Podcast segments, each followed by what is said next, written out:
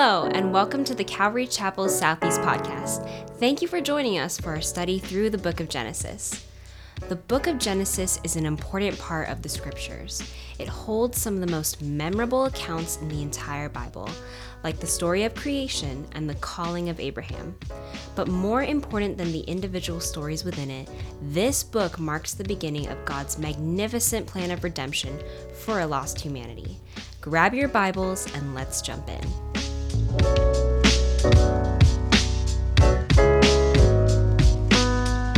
We're going to be jumping off into the book of Genesis tonight. We are supposed to start it last week. Took a little break to allow people to get healthy. And but we're going to start in Genesis chapter 1 tonight. And don't worry. I mean, I realize that we're just going to go through two verses tonight, but don't think that's the speed at which we're going to go for the rest of the book. Uh, we've teased J- Doug a lot that it's been two years since he started the book of Luke and finished it. Uh, no, we will not be taking that long. That'll be much shorter.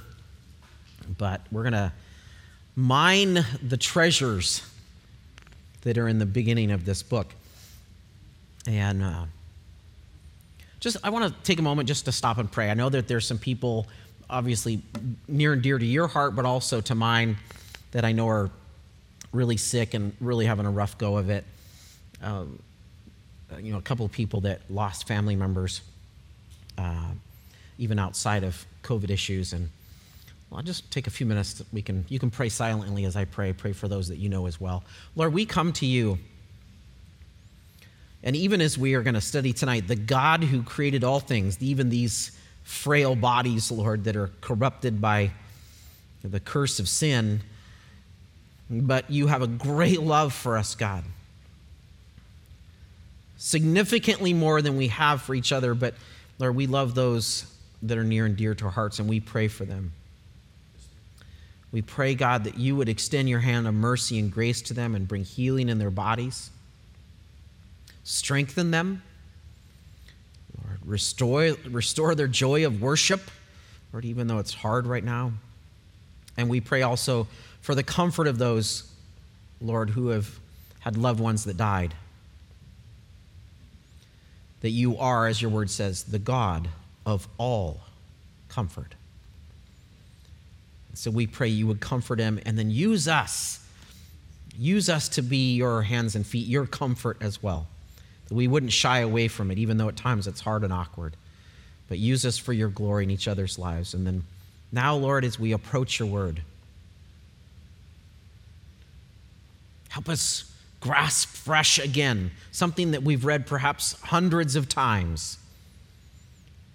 Help us to grasp it fresh and be amazed by you. And we pray this in your name and for your glory. Amen.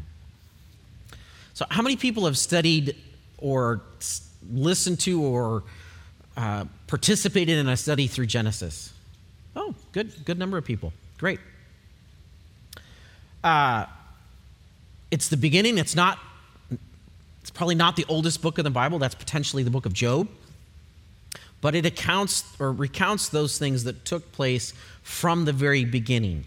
Uh, the word Genesis is the Greek translation of the Hebrew word, which means origins or beginnings. It's really the history or origins of our universe, of all creation, of mankind, and God's relationship with humanity but also of sin, blessings and obedience, and the conflict and disobedience that we see uh, that arises out of sin. And, and it's really easy to get kind of lost in the weeds if you're a lover of both history and science, of which I am both. It's really easy to get lost in the weeds. So we're not going to spend a lot of time talking about science. There will be some. Uh, but what is the purpose of God's word? It's to draw us near to Himself, for us to see His relationship played out so that we might discover salvation through Jesus Christ. Amen? And I love the fact that, you know, I didn't talk to Josh. He didn't ask me, hey, so where are you going with the first two verses of Genesis? But he, all these songs are about Jesus. And that's how we're going to end tonight. We're going to end talking about Jesus. So This is really, uh, Genesis is a historical overview of life, of relationships, um, and that seek to point us to God, the God of the Bible more specifically, and He as the author and sustainer of all things. So, who wrote Genesis? Well, the New Testament points us to Moses as the writer and also affirms in that statement the, the book of Genesis and all the New Test- Old Testament as, in its historical accuracy. And this is in Luke 24 27. This, we heard this not too long ago. Um, Jesus said, the beginning, then beginning with Moses and with all the prophets, he explained to them the things written about himself in the scriptures. So Jesus is saying, he's quoting and saying, Genesis, all the way through the prophets, that is accurate history, accurate history of me. And Luke also recorded uh, these words of Jesus in 24 44. Now he, Jesus, said to them, These are my words which I spoke to you while I was still with you, that all the things that are written about me in the law of Moses and the prophets and the Psalms must be fulfilled. So he's establishing the fact that Moses was there, Moses wrote about me, and these things are all factual. In fact, the reliability of the entire Bible depends upon Genesis as being literal history. Uh, quoting from uh, one of the writers at the Institute for Creation Research, in the Old Testament, for example, Adam is mentioned in Deuteronomy, Job, and First Chronicles, while Noah is mentioned in First Chronicles, Isaiah, Ezekiel. There are at least 100 quotations or direct references to Genesis chapter 1 through 11 in the New Testament. Furthermore, every one of those 11 chapters is alluded to in the New Testament, and every one of the New Testament authors refers somewhere in his writings to Genesis 1 through 11. So the New Testament writers, they're accepting this as factual, as historical. And while, while we still have this historical and scientific um, debate that's happening around the Bible as a whole and has been a, a, source of debate for centuries. The Bible, let's be clear, the Bible is yet to be proved inaccurate and has, in fact, proven true, been proven true by many his scientific and archaeological discoveries. The Bible continues to, to affirm what science is discovering or the other way around, I would prefer. Now, it's interesting. Um, this last week, in fact, on Tuesday, yesterday, there was an article in the Times of Israel, believe it or not. It published yesterday, January 18th. And in that article, um, a Jewish rabbi or a, an Orthodox Jew is writing. He's also um, part of the scientific community there in Israel. He said uh, scientists worldwide are even more convinced of the Big Bang Theory after an announcement Monday by a team of American scientists led by astronomer John M. Kovac. The team said that it had found conclusive evidence for the existence of gravitational waves. And you're like, okay, that's, that's fascinating. the team it says gigantic ripples in the fabric of space time. It's starting to sound like Star Trek um, that are caused by the sudden movement of large masses, sort of like ripples that are created when a stone is thrown into a body of water. The existence of the wave was predicted by Albert Einstein as part of the theory of general relativity. With the waves of light, waves indicating that there was a time when the wor- what, what the world would become, the universe, a consent, concentrated ball of light. Starting to sound familiar? When, when what was known about the universe, which was a concentrated ball of light, exploded into something bigger when it was about a trillionth of a trillionth of a trillionth, that's 10 to the minus 35 of a second old. I know this is starting to sound a little, oh, I'm going to take a nap.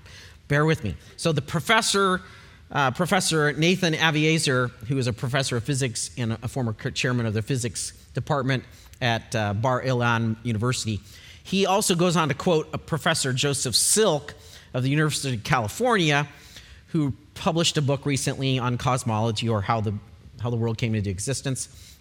And he says this The Big Bang is the modern version of the creation of the universe. Wait a second, hold on. The Big Bang is the modern version of the creation of the universe. That's an important word.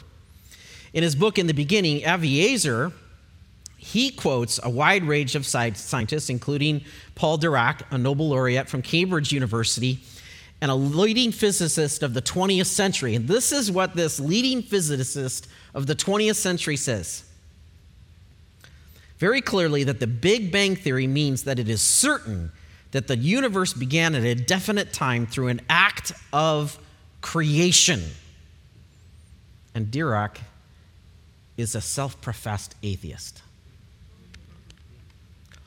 Let me say, it is certain that the universe began at a definite time through an act of creation. Well, the Bible's been saying that from the very beginning, right? The Jewish nation, the Torah has declared this from, from the beginning. It was an act of creation. In fact, over the millennia, science has been catching up with the Bible. And even now, science, science does nothing more than to affirm what the Bible has declared, often declared from the very beginning. The truth is, the book of, of Genesis is the revelation of God and his creation, taken from the writings of Adam and all his subsequent generations to the time of Moses, or time of Moses, and then compiled by Moses to, the, to our best understanding. This was done that we might understand God, His sovereignty, His power, His authority, and actually provide us a base, uh, provide us a basis for our existence and purpose. This is the foundation of the book of Genesis. It is the foundation of our purpose and existence in this world. Now, there are four major themes within the book of Genesis. There, you could break it out into uh, more themes or fewer themes, but here's four for you. Uh, number one, creation. That's Genesis 1 uh, through uh, chapter 11, verse 32. That includes all the what we understand as the creation, water plants, everything else, the generations of Joseph and Joseph.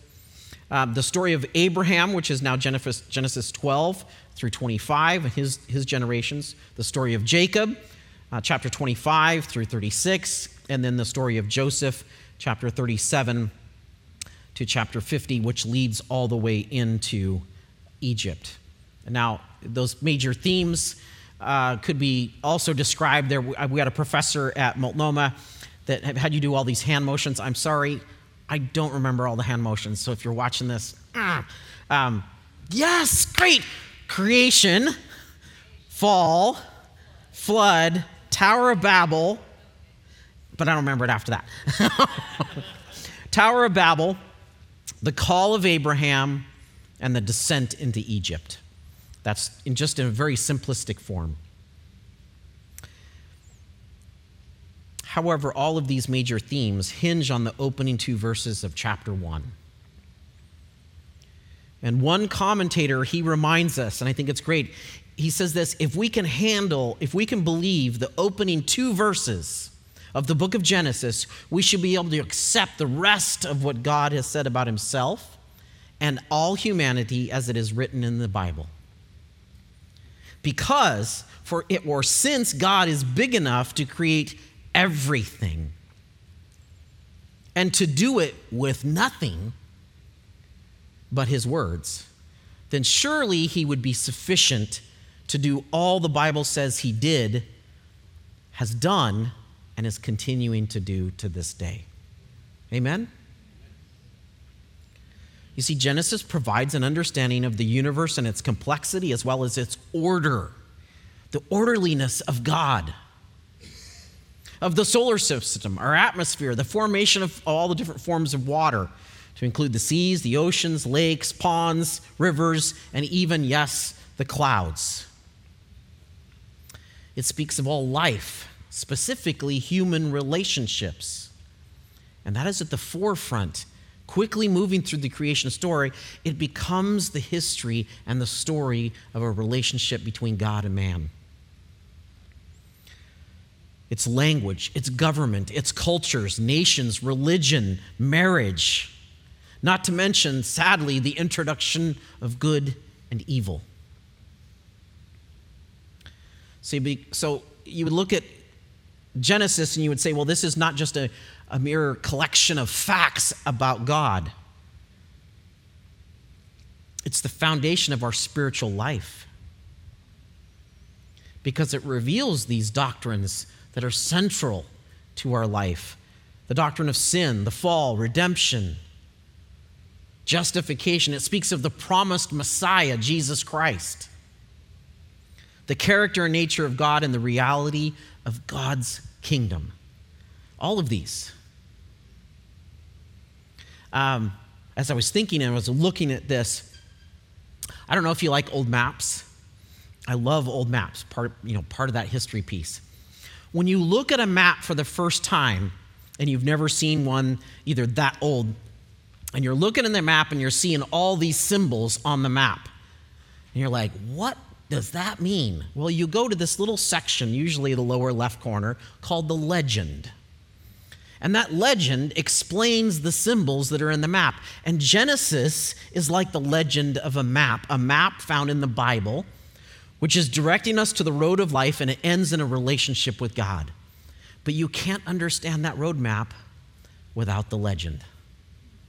It all doesn't come together and make sense until we understand the legend. And I'm not talking about a mythical story. Where do you start on this road, this road to life? Well, at the beginning. And that's where we're going to pick up right now. Genesis chapter 1, verses 1 and 2. It says, In the beginning, God created the heavens and the earth. And the earth was formless, was a, was a formless and desolate emptiness. And darkness was over the surface of the deep, and the Spirit of God was hovering over the surface of the waters. In the beginning. The beginning of what? What was there? Or, or who was there?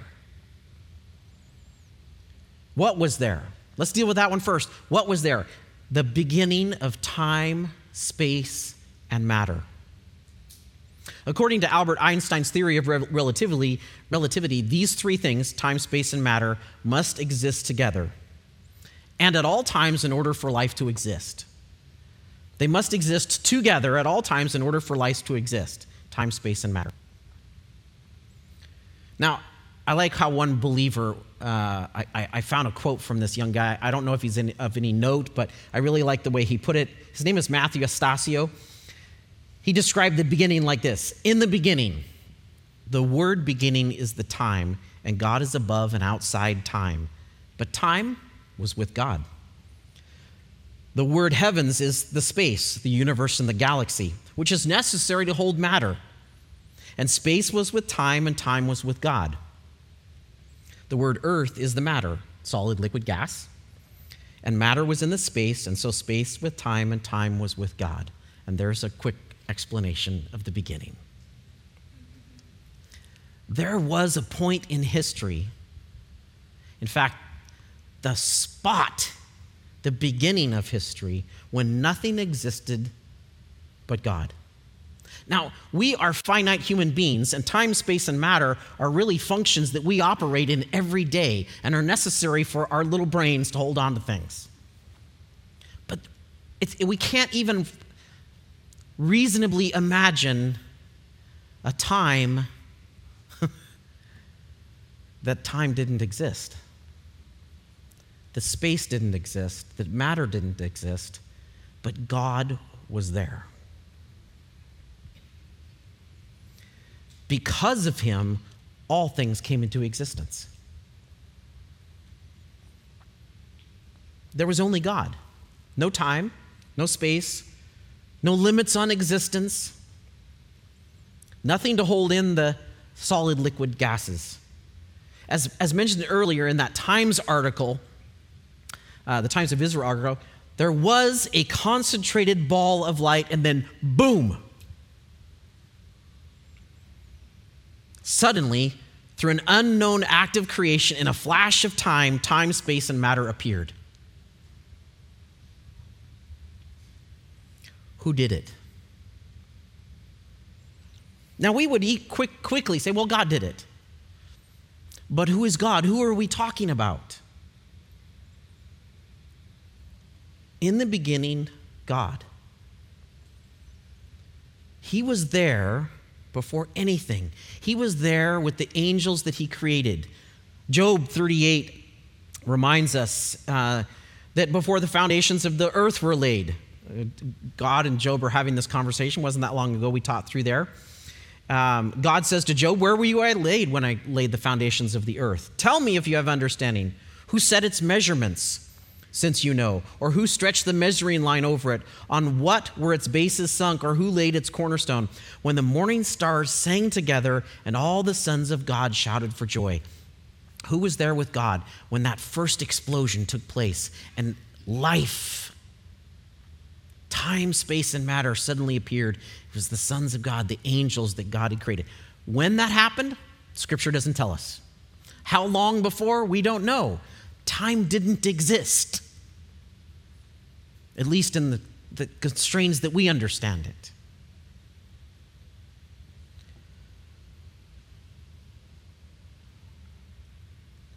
Who is this God and how do we him? Describe him?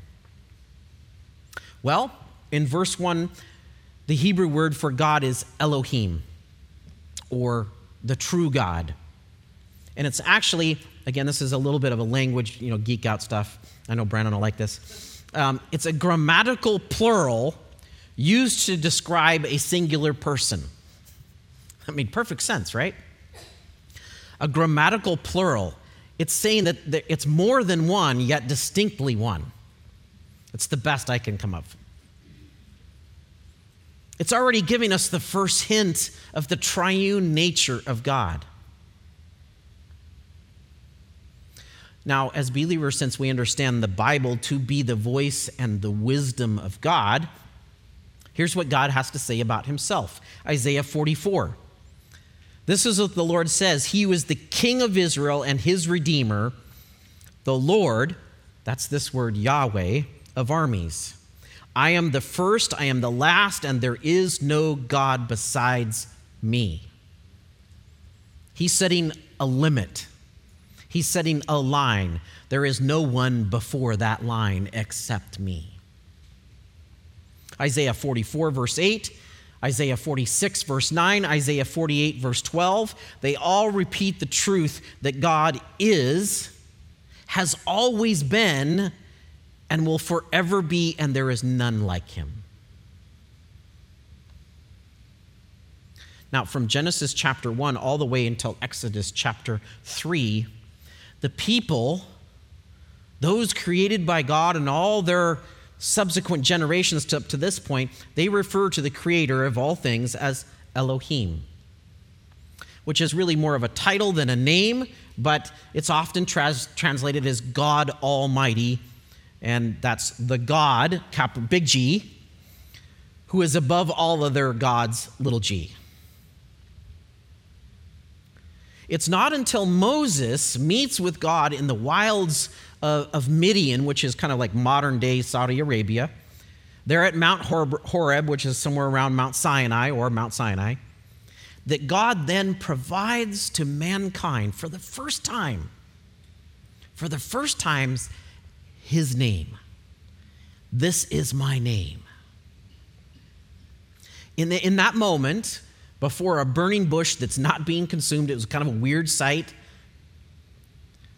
Moses, in bare feet, asked God these questions. Exodus 3 13. Then Moses said to God, Behold, I am going to the sons of Israel, because God is saying, Go.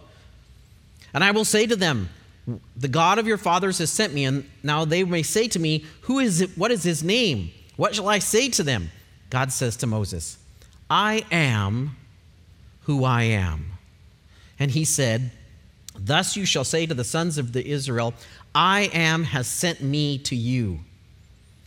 God furthermore said to Moses, Thus you shall say to the sons of Israel, The Lord, this is the capital, all capitals, L O R D, The God of your fathers, the God of Abraham, the God of Isaac, and the God of Jacob has sent me to you. This is my name forever, and this is my memorial name to all generations. How many generations? All. Right to you and I today.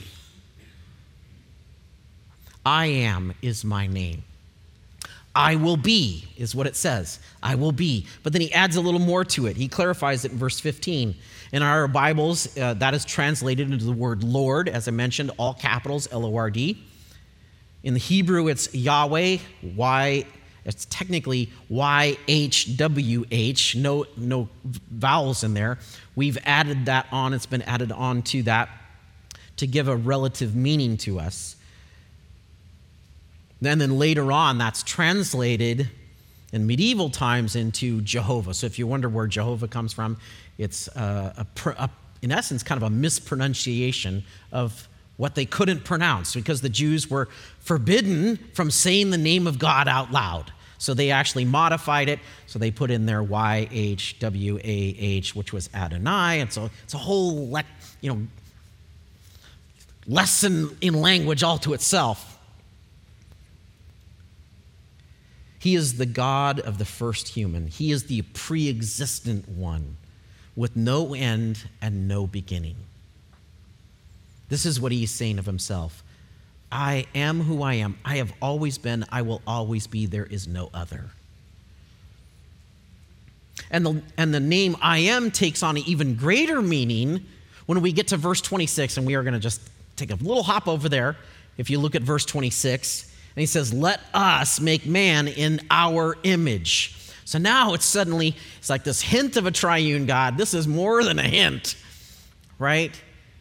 But we understand that God is expressing something about himself that is unique.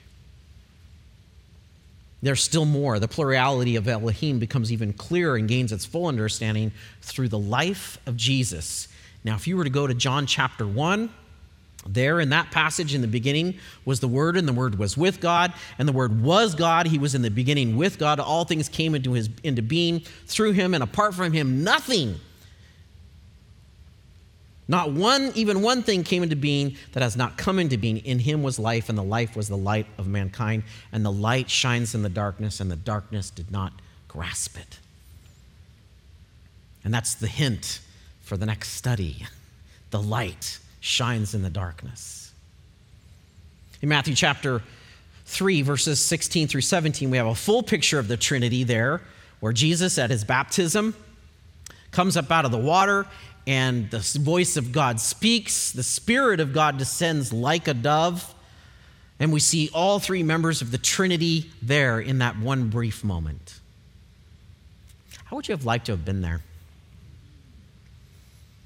In that one moment, I mean, I would like to say that, man, I would never doubt the existence of God, but I know you and I, we are no different than the people that stood on the banks of the Jordan River right in that moment. And there was plenty that a few short years later would be saying, Crucify him. We are no different. In John chapter 8, Jesus makes it clear that he is the I am the God who has always been. He begins this argument or this discussion with the religious leaders. And they say, You are not greater than our father Abraham, who died, are you? The prophets all died. Who do you make yourself out to be? Jesus answered, If I glorify myself, my glory is nothing. It is my Father who glorifies me, of whom you say he is our God. He's, he's way out in the weeds now in dangerous ground and you have not come to know him, but I know him. And if I say that I do not know him, I'll be a liar like you. but I do know him, and I follow his word. Your father Abraham was overjoyed that he would see my day, and he saw it and rejoiced.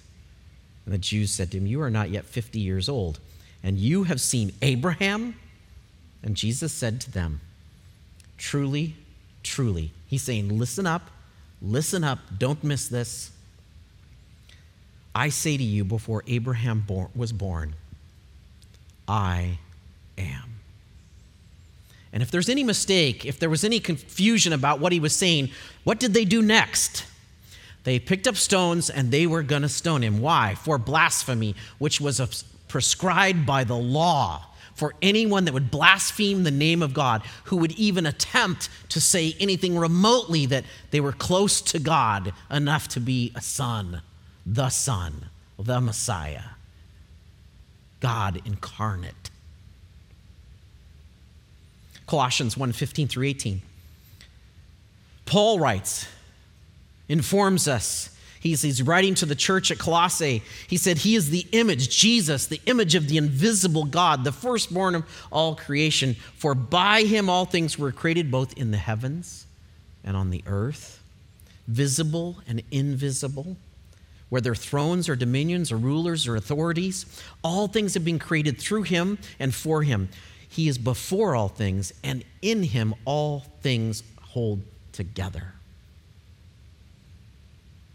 In him, all things hold together.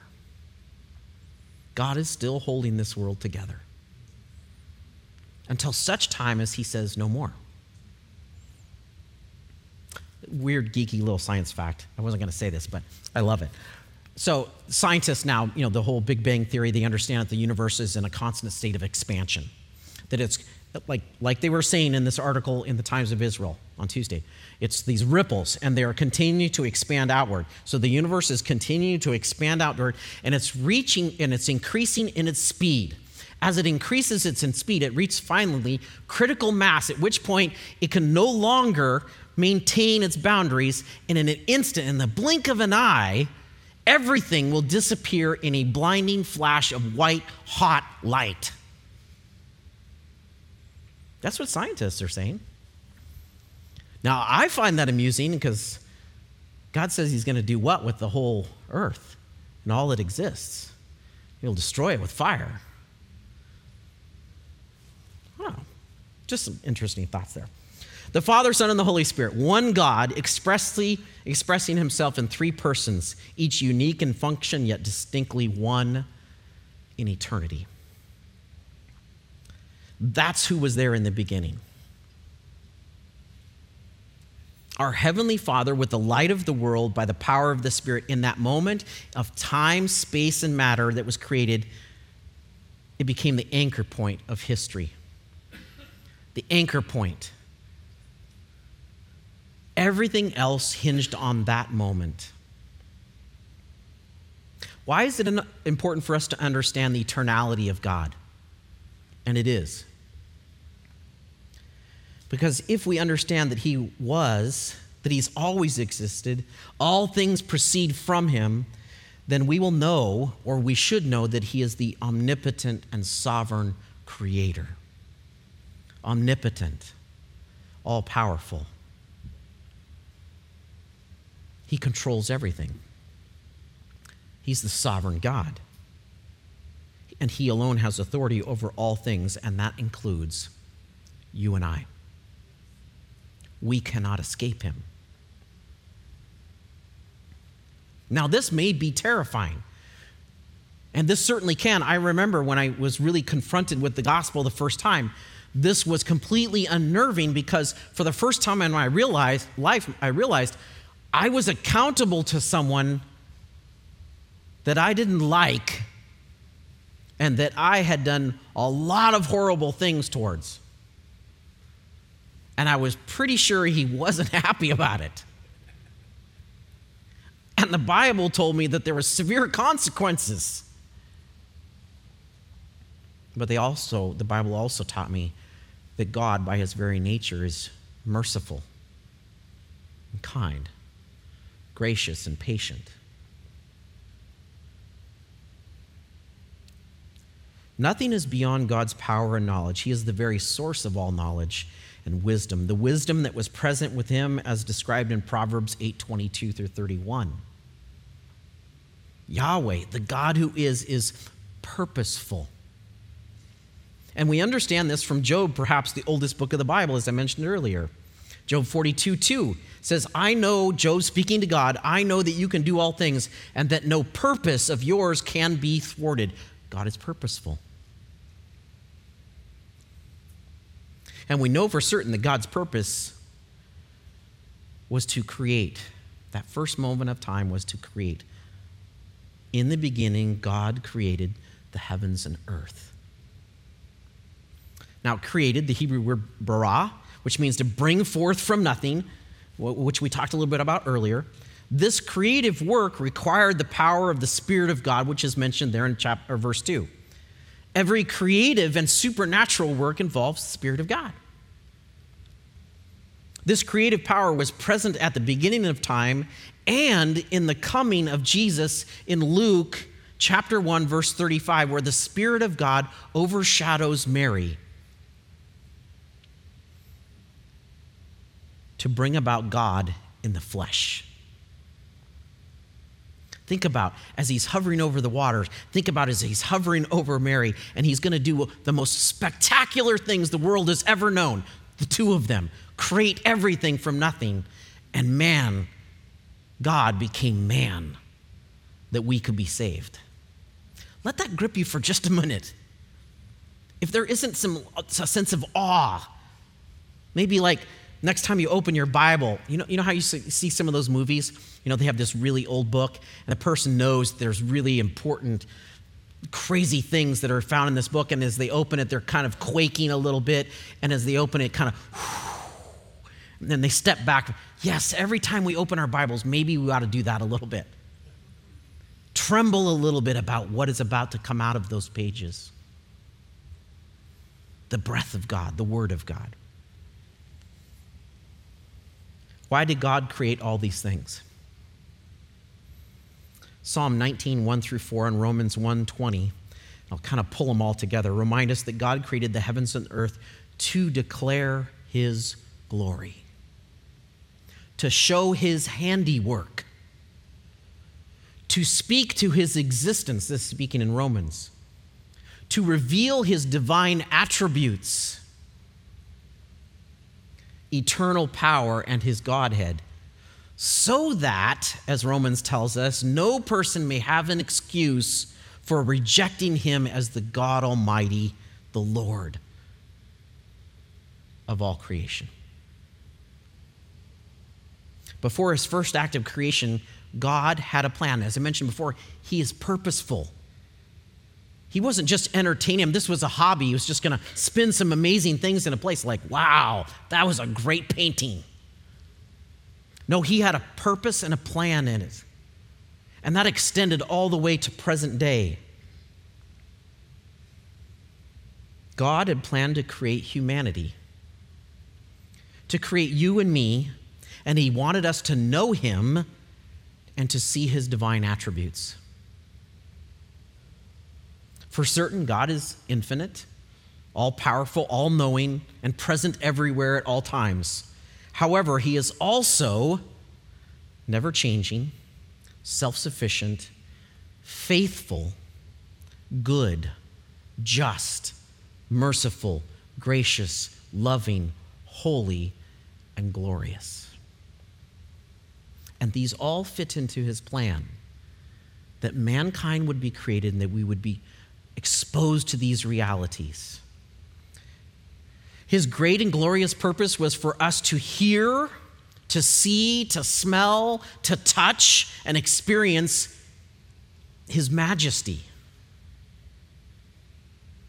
His glory, and, and, and to move our hearts with emotion that might produce a love and affection for the one that actually holds us all in His hands.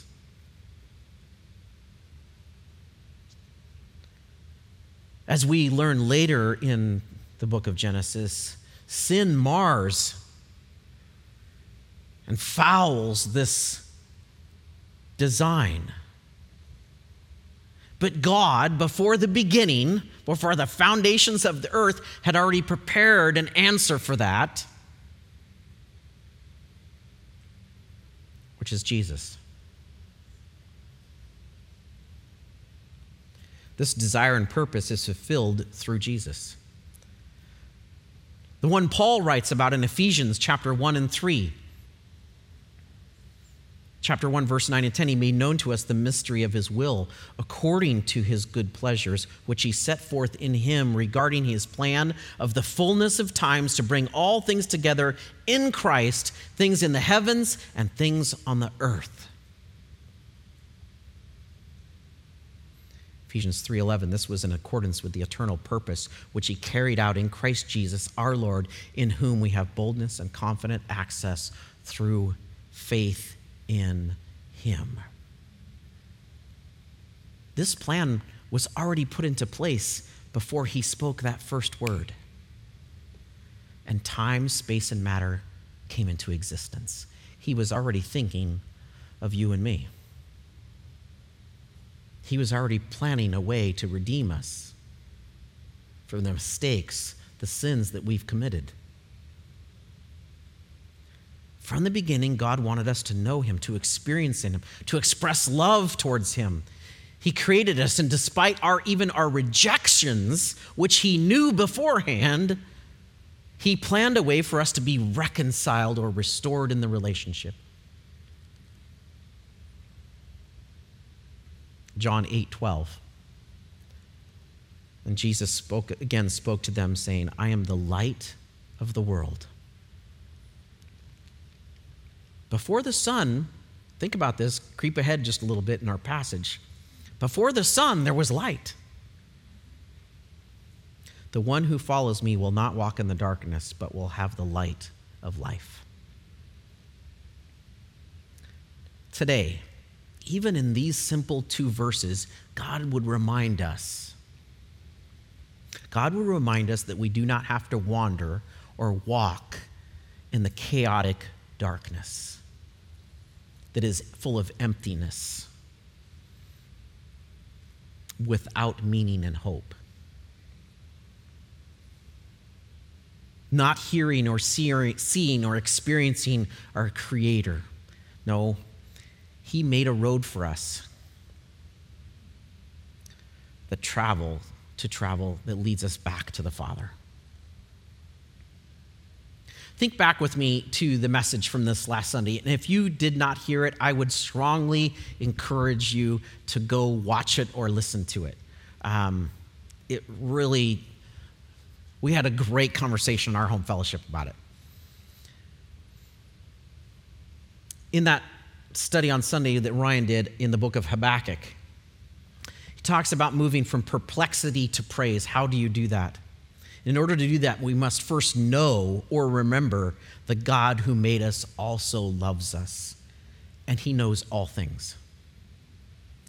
He has not forgotten us.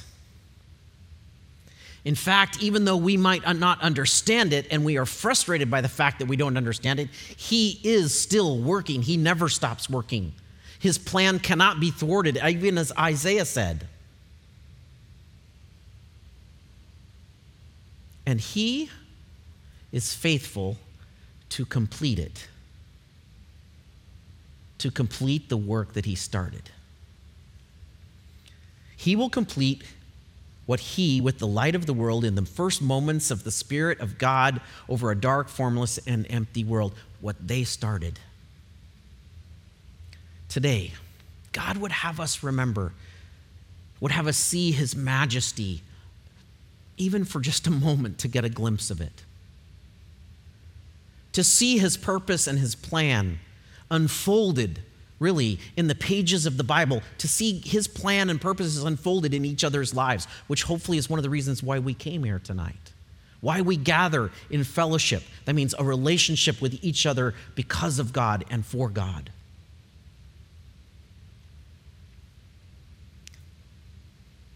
These purposes unfolded in the life of Jesus as he lived, suffered, and died, and was resurrected, so that we can walk out of the darkness and into his glorious light. Rejoicing as the angels did on that very first point in time at the beginning. Amen.